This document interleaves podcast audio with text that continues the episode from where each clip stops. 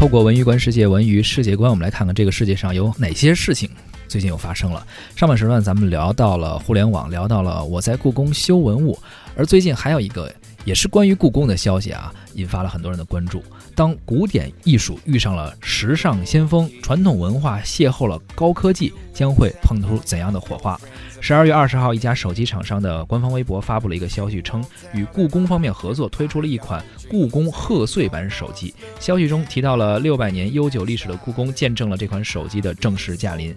机身融合了团龙、祥云纹、海水纹饰等传统的宫廷元素。此外呢，屏幕还覆盖蓝宝石水晶玻璃，共有炫黑、石青、朱红以及明黄四个颜色的版本。故宫出手机啊，这是一条新消息，但是能够让这条消息被广泛的转载。呃，被大家关注呢，还有一个原因是这个手机啊，售价它不便宜，嗯，不是一般的不便宜。这买一部故宫手机够你买好几个苹果。这款故宫手机每部售价是一万九千九百九十九元，这销量能大得了吗？全球限量九百九十九台，是估计这九百九十九台能卖出去也挺不容易的，因为对于我们的理解来说，手机一般像用到四五千块钱、五六千，好像已经很好了。高了啊！预计在二零一七年的一月份呢，这款手机就会正式的上市。不同于故宫以往在文创产品上的好评如潮，这次呢就有网友。称故宫这次是由内而外举手投足之间透着哗众取宠的意味，就是比较比较这个严苛的一个批评了啊。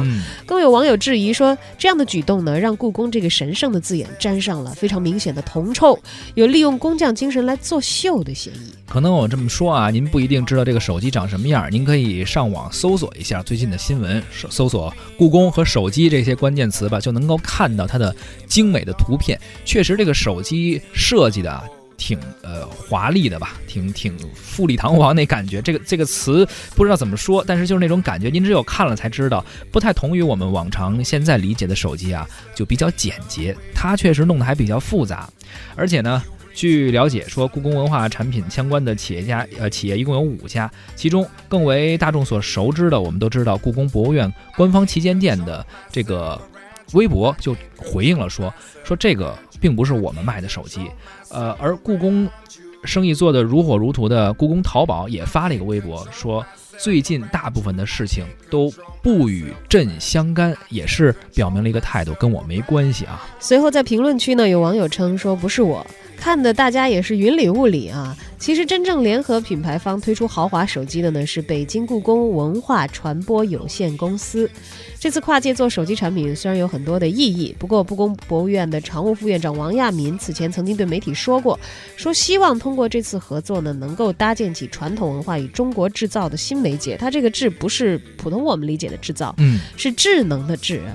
可能是指的中国的智能的终端的制造，是。但是你觉得这种它也算是注入科技元素了吧？但是可能也有更多的商业和品牌的内涵在里面。毕竟是和手机厂商的一个合作，而且，呃。据了解，还是一个专门出这种高端手机的一个一个一个品牌吧。所以故宫说传统和当代的一个结合，呃，这么说没有问题。但是结不结合的好，其实要细化到每一款产品自己的设计上。对，而且故宫一一直它的文创是以，呃，虽然说它是皇家元素，但是在当代它是一直以那种接地气啊，包括。它的那个店小二啊，就是网店的小二和呃用户聊天的时候的状态都是非常萌、非常可爱。它的产品出的价格也不会很高，让你可以通过一个很平民的价格了解它这些呃皇家文化。但是这次。可成本真是不低啊！对，而且这次从从目前的反响来看吧，他们没有像冠城那样得到大面积的好评。但是毕竟这个产品还没有上市啊，说不定人家就是有人买，就是有这样的差异化的市场，人家也没有定位在大众市场上。你有很多人不喜欢，也许不代表没人买。当然，这个也是拭目以待啊，我们也不知道最终就是。会来买单的消费者会是什么样的？这倒是可以留待到二零一七年这款故宫手机上市了以后再来看。对，因为它既然面向市场，它是一款产品，做得好，那有人买单，就别人不喜欢也无所谓啊，不碍着人家挣钱。但是做的不好呢，自然会有市场来把它淘汰掉。因为无人买的话，你这个一万九千九百九十九，你就是标十九万呢，它也是。有价无市有。价无市。你说这也有道理，就可能它是一个差异化。毕竟刚才说了嘛，故宫相关的企业有五家，可能这一家就专门做高端的，也说不准。而且呢，虽然我们想象不到，但实际上人家可能有人家的布局哈。这五家公司不一样，有的接地气，有的负责高端，呃，传统文化和当代元素的结合，科技和传统的结合。故宫也出了高端手机，看来这个时代没有什么是不可能的。